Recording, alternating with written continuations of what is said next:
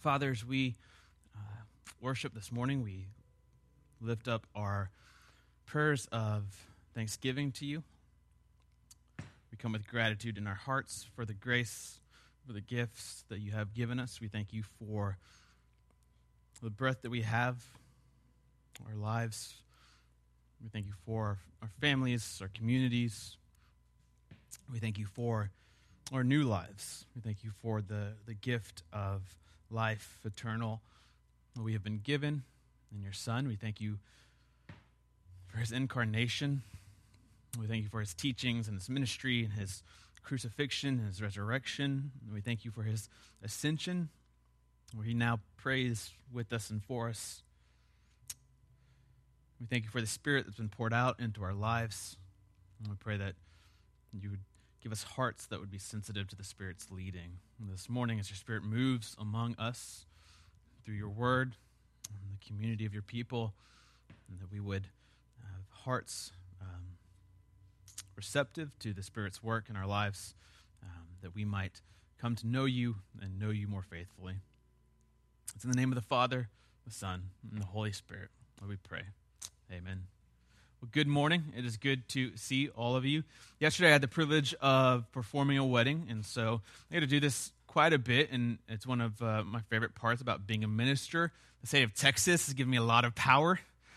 I create families, I don't destroy them yet, but I'm at this wedding last night, and there are these adorable twins, infant twins, maybe six, seven months old, boy and a girl. And if you've been at a wedding and you have little kids in the family, you know it's quite an ordeal when it comes time for photos. It's hit or miss, right? And so it's this beautiful outdoor wedding. I know it's a little foggy, but it actually kind of added to the mood with the lighting and everything. It worked. And they were taking pictures in front of this this really big tree, uh, and they had the two little the infants, the twins, and of course they're trying to get them to smile and have a good kind of look for the picture. And so, what do you do to a little baby to try to get them to smile? Well, everybody within like a 30 mile radius acts like a clown. Okay, like it doesn't matter if you're part of the family or you're not.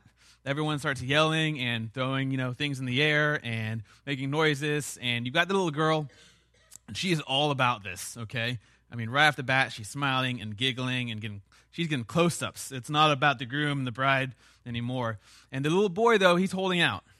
Maybe for like five, ten minutes. People start yelling louder, and you're like, you're going to scare him. I don't think he knows exactly what's going on. And eventually, with this whole like crowd of people um, trying to get his attention and, and make amuse him, he puts his hand to his mouth and then blows a kiss at you know whomever um, was doing that to him in the crowd, and then this big smile, and you got this this perfect picture.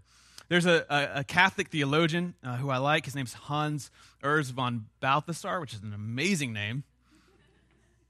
And he once wrote about the relationship of love between a mother and her child and how that can illustrate for us the relationship that we have with God and with his love for us. He wrote, After a mother has smiled at her child for many days and weeks, one day comes where she finally receives her child's smile in response.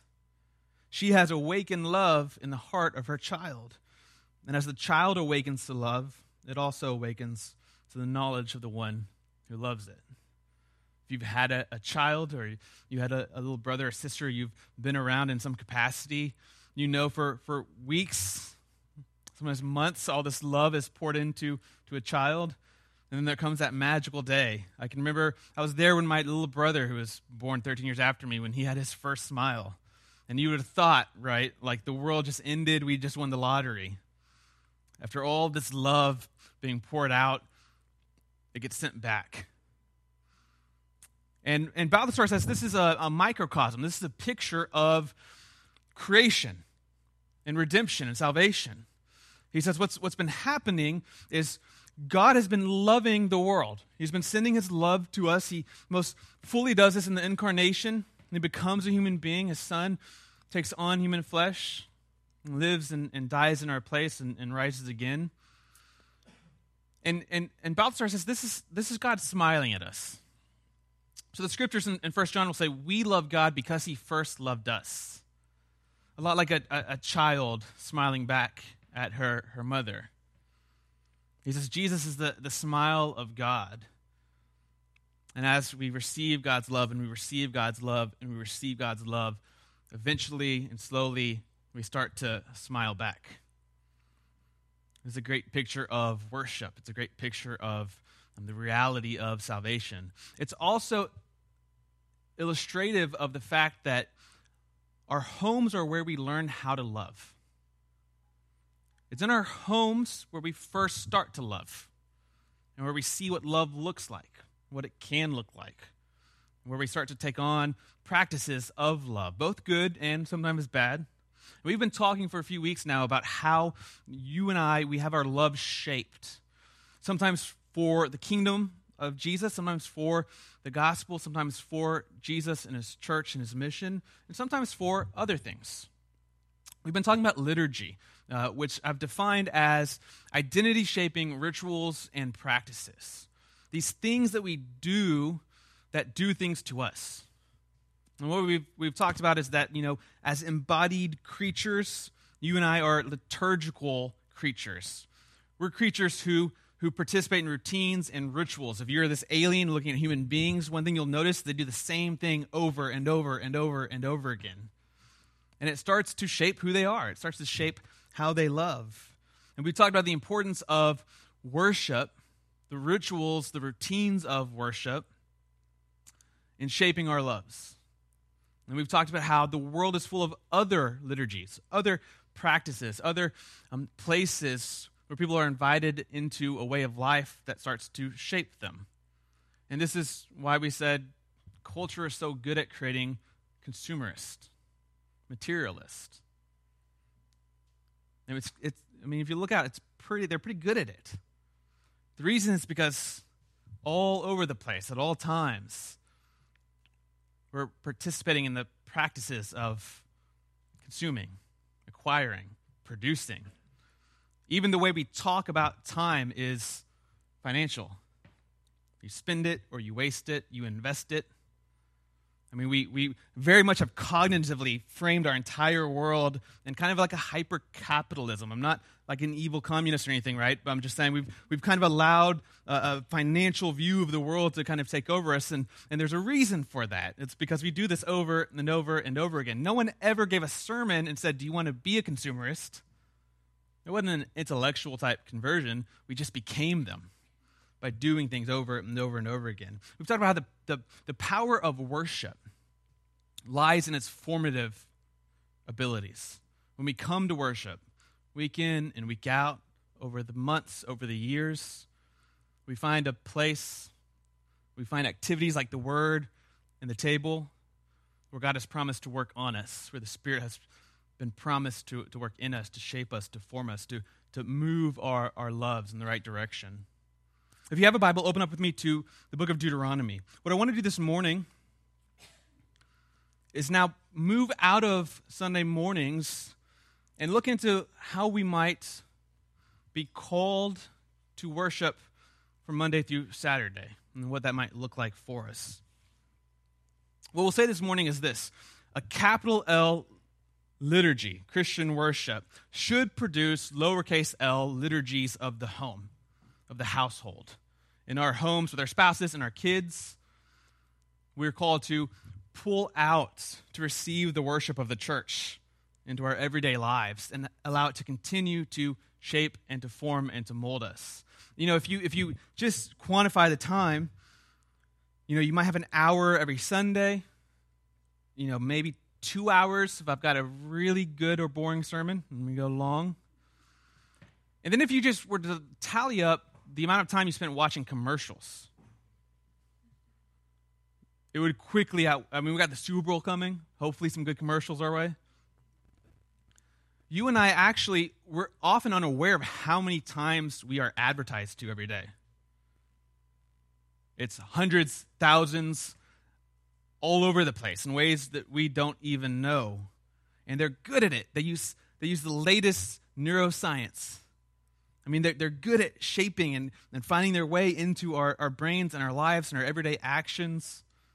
And so, if you only had an hour of formation to try to counter all of those hours of formation, you'd have this uphill battle and you, you might start to be pessimistic. You might start to, to lose hope. You might start to wonder how could anyone be formed in the right way if there are these other agendas tugging on us and, and trying to shape and, and uh, capture our allegiance and our loves. The good news is, though, we can transfer worship into our, our lives. We can transfer powerful, life changing liturgy into our lives. I want to look at a, a, passage in Deuteronomy, um, chapter 6. We'll pick it up in verse 1. God speaking to the, the Israelites, he's kind of giving them commands to form their nation. And in verse 1, it reads like this Now is the commandment, the statutes and the rules. Now, this is the commandment, the statutes and the rules that the Lord your God commanded me to teach you, that you may do them in the land to which you are going over to possess it, that you may fear the Lord your God, you and your son and your son's son. So the family, the household by keeping all his statutes and his commandments, which I command you, all the days of your life, that your days may be long. Hear therefore, O Israel, be careful to do them, that it may go well with you, that you may multiply greatly as the Lord, the God of your fathers, has promised you, in a land flowing with milk and honey. A, a couple things to notice here. Notice the emphasis on commandments. The author, in a sense, is seeing like how many times he can put that word in. The commandments that I have commanded you, when I was talking about the commandments I gave, these instructions God has, has given. And notice what the commandments are about. When we keep reading in verse 4 Hear, O Israel, the Lord our God, the Lord is one. You shall love the Lord your God with all your heart, and with all your soul, and with all your might. The commandment is to shape and to form, to pay attention to, to cultivate, to be intentional about what you love, what you are starting to love, what you will more fully love. And these words that I command you today shall be on your heart. You shall teach them diligently to your children. So not only are you to cultivate this love, you're supposed to pass it on to your family members. Your children shall talk of them when you sit in your house and when you walk by the way and when you lie down and when you rise. He's saying all the time. Let this saturate your entire kind of household, your entire environment as a family. You shall bind them as a sign on your hand. They'll be as frontlets between your eyes. You'll write them on the doorpost of your house and on your gates. So the command is about love, and it's about loving God with everything, not being pulled off in another direction and starting to love stuff or love your identity or love your, your power. And notice the, the promise of the command it's life. God doesn't say, I command you this because I like to see you suffer. He says, No, if you do this, you'll find life. The scriptures say the reason we're commanded not to love other things, the reason why idolatry is such a, a negative thing in scripture is because it leads to death. Because if you love God, then you, your days are long. You're living in this land flowing with milk and honey. And if you start to love other things, you start to glitch. You start to scrape. You start to hurt you start to experience pain. That's not how the world was created to function.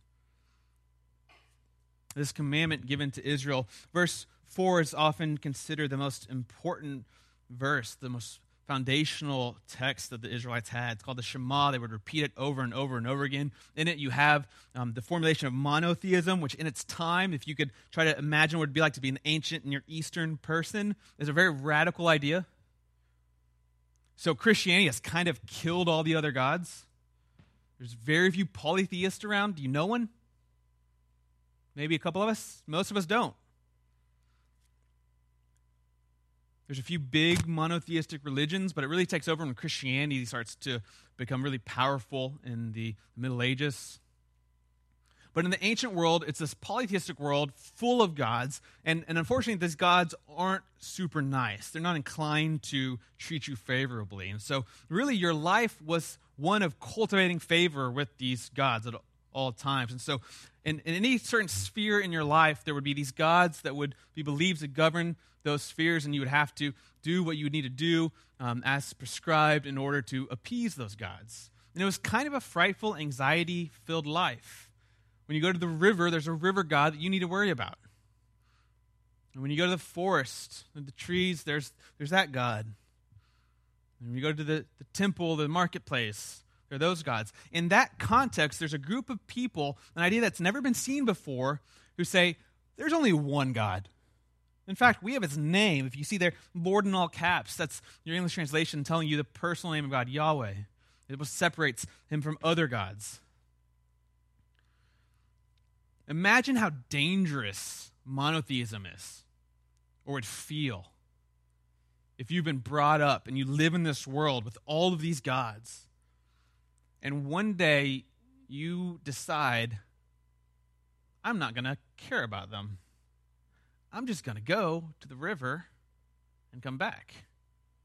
I mean, to us, this sounds kind of like obvious, right? But this is a radical trust, faith in, in one God and in that life being found in that, that one God. And he says to, to cultivate our love in the context of our families, our homes, our households, with our children, when we walk and when we sit, when we lay and when we rise. Bind them on your hand, write them around. Constantly be cultivating your love. Pull worship out of its most primary form, which I think still is Sunday, and let it start to seep into and saturate your everyday lives. This is, I think, how God has designed us to be able to continue to be formed in a world that, that constantly tries to, to pull us away. And so the task for us is to, to guard our hearts, to defend our, our homes, to allow the worship of the church to seep out into our everyday life in a powerful, identity shaping, love grabbing type of way. To let the, the word and the table become things we practice, things we do, things that do things to us on Monday and on Tuesday and on Wednesday and on Thursday and on Friday and on Saturday. We have this, this biblical command to, to be cautious about the influence on us and on our families.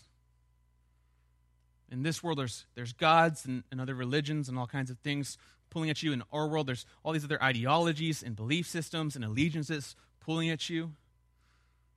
We've got a lot of, of parents in the room have kids, and, and you're rightfully cautious about what kind of influences are out there in the world, how they might affect your children, what they might teach your children, how they might shape your child's loves.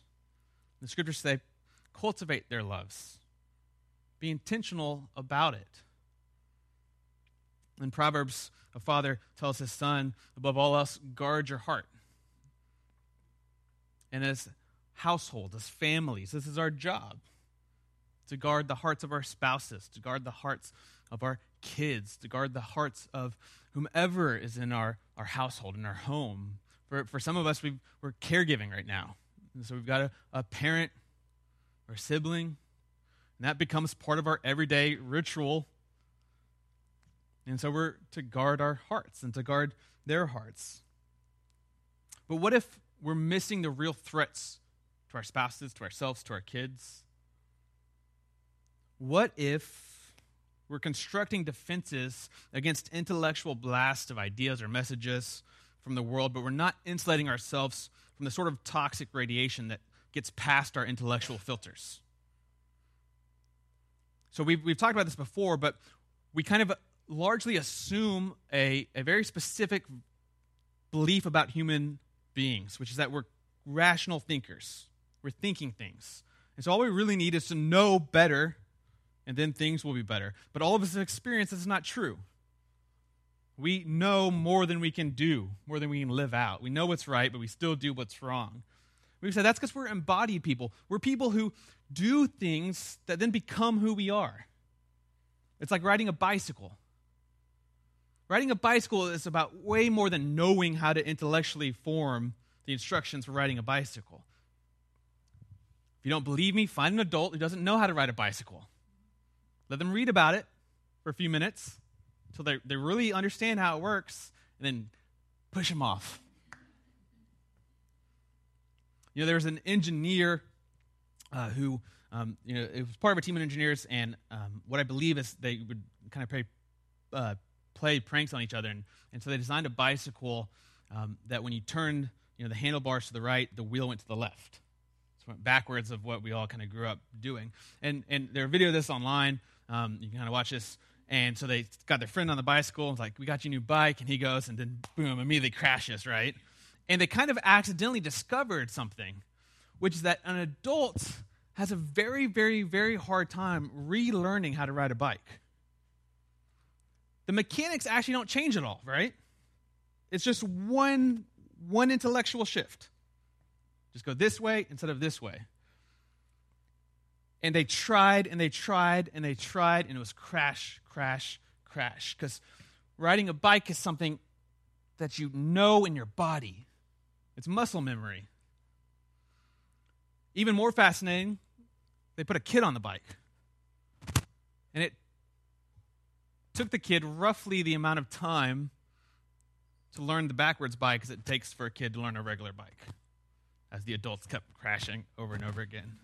They got more kids, and what they found is, is kids are able to do this. They're, they're more flexible. This is, in a negative sense, what's scary about habit. Habits are hard to break. If you have a bad habit from a young age, you might, as an adult, recognize that it's wrong. You might know why you're crashing when you turn this way, and yet you'll find over and over and over again you still do it. You, you, it's, a, it's a glitch in your system, it's muscle memory in your very kind of body, in your very being. But, but children take in this information which is why the scriptures are so serious about fostering and being intentional about our kids, protecting their hearts, cult, uh, cultivating their loves. I think parenting strategies that assume that, that kids are primarily thinking things miss the boat. Most of my ministry outside of a Sunday morning context with you guys is with kids. Middle schoolers, occasionally elementary, middle school mainly, high school even more so, and then university students as a professor. And I see this over and over and over and over again. It's kind of um, embedded in our kind of evangelical Christianity. The idea is this thinking that kids are just intellectual bins that store information. We foster their faith by providing them with biblical knowledge. So they learn stories and facts and verses, and they know it well. They've got it. They've got the information. And then you give them the right answers to questions. Not as important if they really understand why that answer fits, but they've got the puzzle and they know the answer there. And maybe you've been in that context where you had a question, you were given the answer, and you're like, well, that's not really what I was going for. And it's like, nope, that's the answer. You give them the answers to the questions, and then you slowly, and this is not always done, but ideally in this, this framework, you would start to um, cultivate in them the ability to defend themselves, to discern against other teachings, false teachings. And what happens is over and over and over again, those kids have loves that are disordered, that are pulled in another direction. Because kids, like adults, like humans, are liturgical. We're embodied creatures. It's the things that we do and the things that we do over and over again, the things we practice at, that shape what we love, what we desire, and who we become. Because what we desire is what we'll do. What would it look like to parent lovers and not thinkers? What would it look like to cultivate a love for God and desirers and not just rational creatures?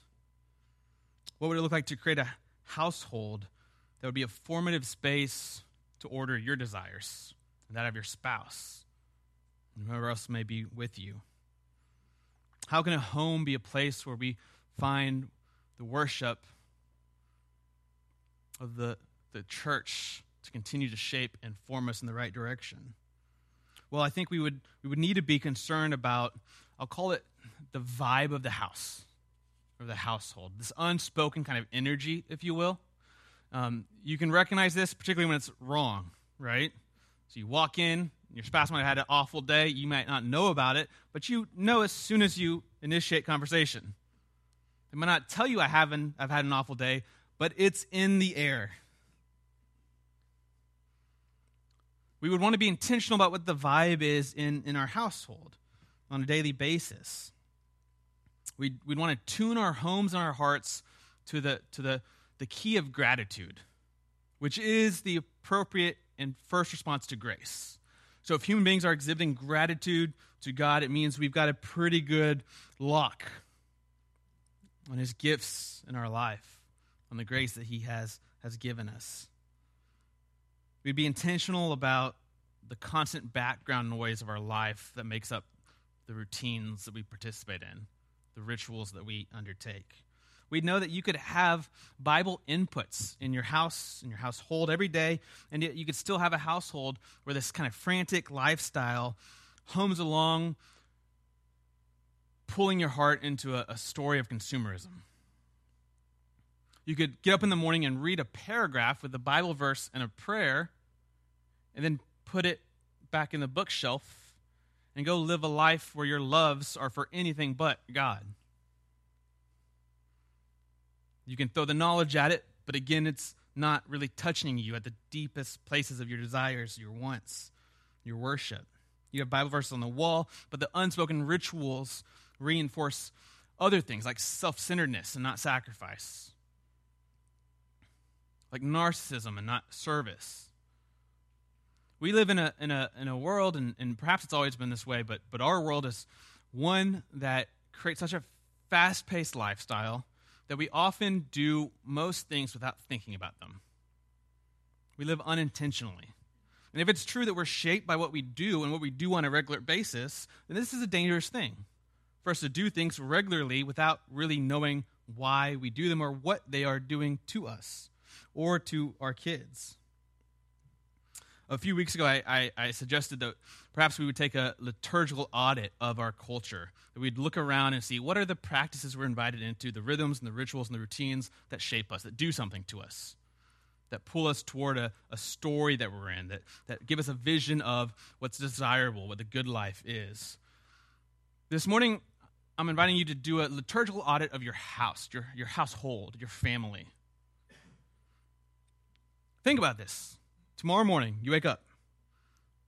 What's the routine? What's the ritual?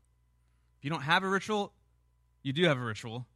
The ritual might be chaos and stress, but that's still a ritual. Okay, you've got your coffee first thing. That's that's obvious. Okay, granted. What's going on? How do you engage with your spouse? How do you engage with your kids? What's the morning routine? What are you doing? What are you listening to? What are you talking about or thinking about? You go to work. What's happening? What are you doing? What happens regularly? What do you do regularly that shapes you and moves you and, and starts to become who you are? You come home and in the evening, what are you doing? Put the kids to bed. What's happening? What happens over and over and over and over again? How's that shaping you? How's that shaping your spouse? How's that shaping your kids? We might need to ask ourselves these routines what story is being carried in them? What character are we in the story of our routines? Are we the constantly behind person in a world of acquisition and productivity? Or are we the self centered hero of a world of productivity and consumerism? What, what story are being drawn into? What's the vision of the good life that's being carried in these practices? What sorts of people are being made by these, these practices? Now, this is going to be highly contextual what works and what doesn't work. So, a retired couple, the kind of worship they'll be able to participate in that will shape them in a healthy and, and biblical way is going to be different than the kind of worship that takes place in a household with little kids. And those with college or high school students is going to be different than those who are newlyweds. I mean, it's going to depend largely on uh, the different people in your relationships, in your home, the different situations and ages that they're at. But you can bet that the routines and rituals are powerful and are shaping, and particularly your, your kids. It's the routines I think that we take for granted because we don't usually think about these that have the most power to form us without our, our knowledge. We think of them as just things that we do and never think through what they do to us. Now, you know, once we've perhaps critically assessed the things that we're caught up in, then we can start to, you can start to more intentionally putting in practices of worship to counteract those things, those, those pools on your life. first and foremost, like we suggested, I think our households need to be caught up in the wider household of God. So, the way that worship first and foremost speaks about our households is it relativizes them. When we come to church, we'll take two examples baptism. When we are baptized, one of the things that is happening is we're being initiated into the people of God. In baptism, your bloodline is relativized. There's another family, and now you're a part of it. The nuclear family, this, this autonomous little group, which is a fairly recent invention, and the church is not left to itself, to its own resources, to its own wisdom. It doesn't collapse in on itself. It gets the wisdom and support of the church.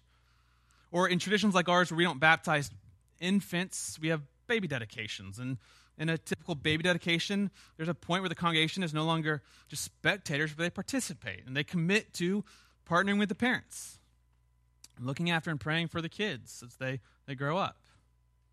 It's good news for parents, baptism and baby dedications, because you don't have to raise those crazy kids on your own when they're crying all night, and they've got a fever, there are people there with you and for you.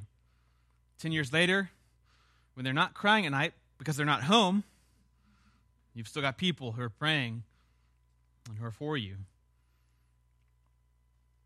When we think about what it would look like to pull the, the rhythms of the word and the table into our, our daily lives, um, I think we can, we can say a few things definitively that will apply throughout context. First, I think family worship will be formative to the extent that it taps into our imaginations, to the extent that it's more than just knowledge, more than just kind of an intellectual dump into our heads or the heads of our kids. We need stories, narratives, we need poetry and song, music.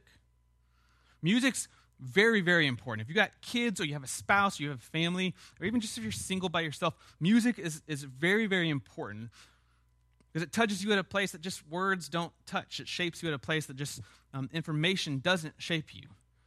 If you just take the, the I've, I don't use song lyrics in sermons because I quickly discovered just saying the words of the song don't really do justice to the meaning of those words in the song. Does that make sense?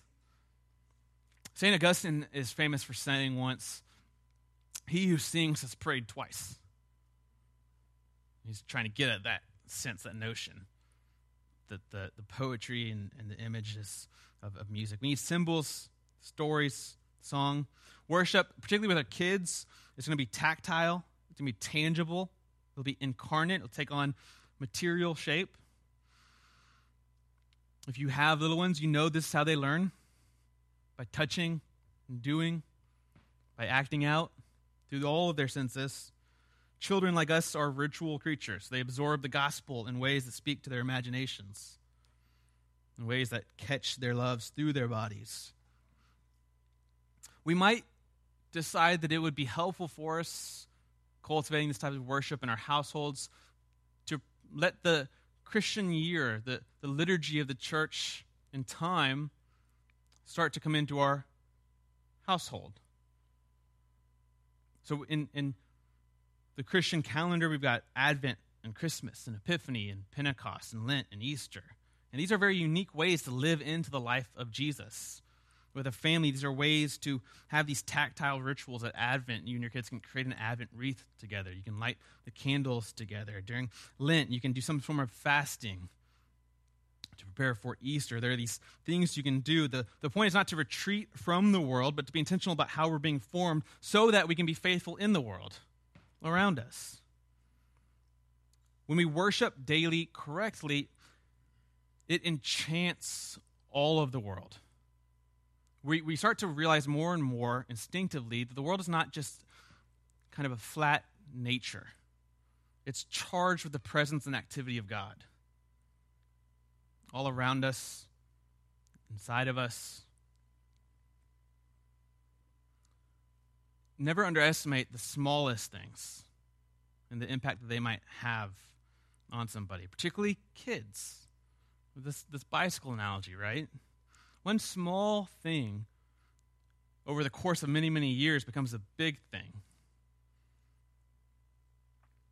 And it's so powerful when we when we treat um, our kids, when we when we um, worship with them, when we design intentional practices to, to get them into worship with us. One thing you could do, perhaps, if you had um, little ones in, in your household that you're, you're trying to do this with and, and you're trying to never underestimate this formative power, is, is you might discover the worship capabilities of the dinner table.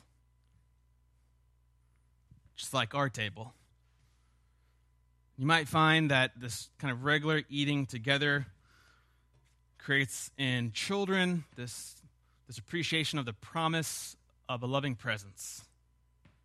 What we have in God and in our parents. You might find that even when they fight and bicker with their siblings, this too is worship practice. They're learning how to forgive, they're learning how to love, they're learning how to get along and exist with someone they don't particularly enjoy at the moment. This is important.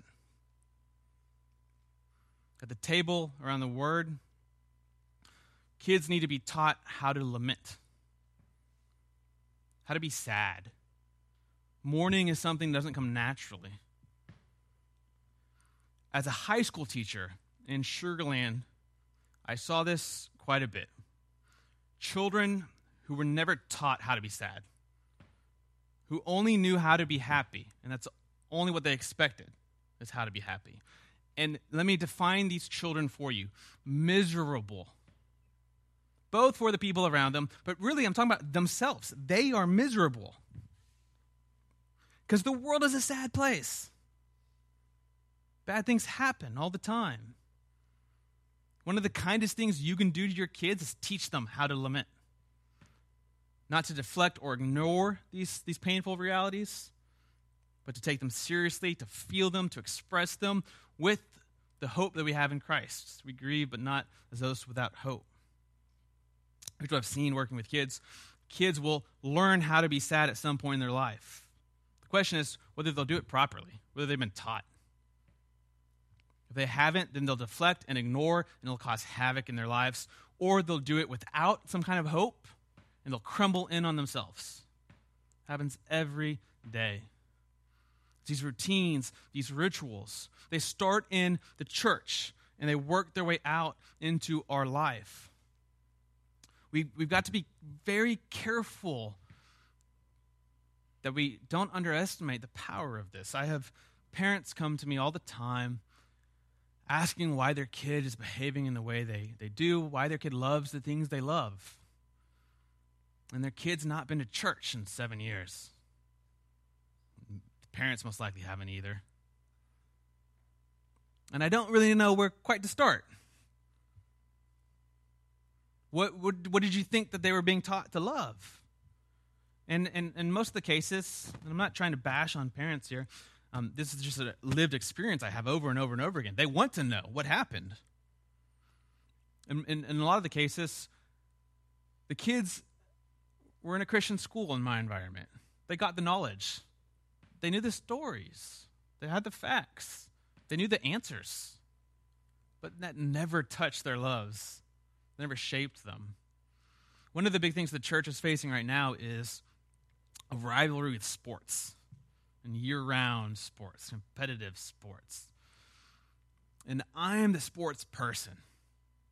And so I hate to take such an offensive stance, except to say that I've, I think it's damaging when you take your kids out of a church community and replace it with something else. Don't think that the sports teams and sport itself is not teaching your kids something. And don't think that it might not be different from what they might be taught elsewhere. So I, have I've, I've, I kind of sometimes workshop ideas before a sermon. I've brought this up a couple times in group context, and I've gotten pushback every time. And I understand it. I get it. I'm not trying to shame anybody. I'm trying to be for people, right? I'm trying to try to help. If you want, you want my analysis, this is, this is what I'm seeing that's very obvious to me. Is it a cure? No. Do kids go to church and love wrong things? Yes. But this would be where I would start. And the pushback's been this from, a, from adults who maybe had this experience or had a bad church experience. They'd say, How dare you not realize that most churches are toxic places that hurt kids, that don't provide the answers and the things that they look for, and might find community and love and examples and role models in sports in those communities. And I go, I get it. I understand that. But why does the parent's job only apply to sports, not to churches? So here's, here's my response as I've thought about and formulated it. There's a lot of sporting communities unhealthy for kids. I don't know if you've watched the news or not recently. It's very, very unfortunate. But your kid can be just as hurt, if not more so, in that type of community. But guess what? It's your job as the parent to make sure that community is safe and loving and productive, right? It's your same job when it comes to a church. It's, it's not that church has somehow failed, that worship has somehow failed. It's that you, you gave up the parent gave up this, this responsibility to be at the, the right church, worshiping in the right way. I mean, it, it makes a difference. There's this ongoing dance, I think, that should be happening between the rhythms of gathered worship and the rhythms of our sent lives, Monday through Saturday, with our spouses. Spouses need to learn how to and begin to worship together, to pray to each other, to confess to one another, to encourage one another. A couple that, that doesn't go to God together should not be surprised when they find the rest of their lives not going to God together. They haven't been practicing this. Will prayer fix those problems? No, but again, it's a start. You might find that the more you practice this in real, tangible ways, in five years you'll wake up and be like, I'm pretty good at this. It's kind of become who I am. It's second nature, this, this grace that, that God has given me. God is at all times smiling on us, pouring out his love into our lives when we can see it, when we can't see it. Loving our kids and our spouses and our family members, our job is to learn how to smile back.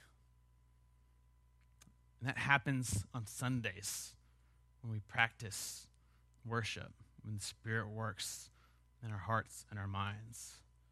And it happens on Monday and Tuesday and so on when we pull worship into the regular practice of our lives. So I encourage you this, this week, this afternoon, think about what are the routines of my life? What are they doing or not doing? Once we have that, what, what perhaps can we implement? What can we be intentional about starting or doing? And the great thing about this is that you're not thrown in on yourself. Again, you're part of a community. It's hard sometimes to come up with new ideas just yourself because all you know is you and what you experience. Good news is there are other couples that you can ask for advice.